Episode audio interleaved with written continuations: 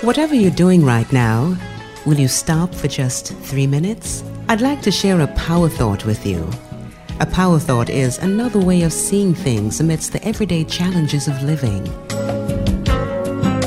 This difficulty that you're going through right now, do you know that it's here to make you stronger?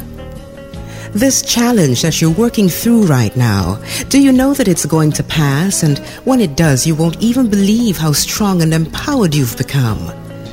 I don't profess to know a lot of things, but there is one thing that I do know for sure. And it's that there is a center of consciousness within all of us that knows the answer to every question. It's the oasis within us where we can always go for replenishment and guidance as we travel along life's journey. All that is asked of us is to be still and know. Know that our spiritual source is not there just on Sundays or Saturdays in church when pastor speaks. It's there all the time.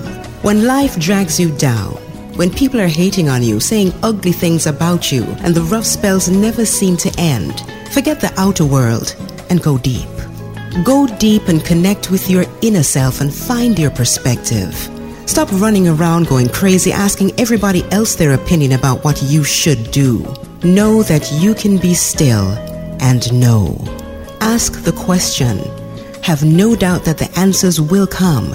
And in the meantime, with a spirit of gratitude, just keep on keeping on.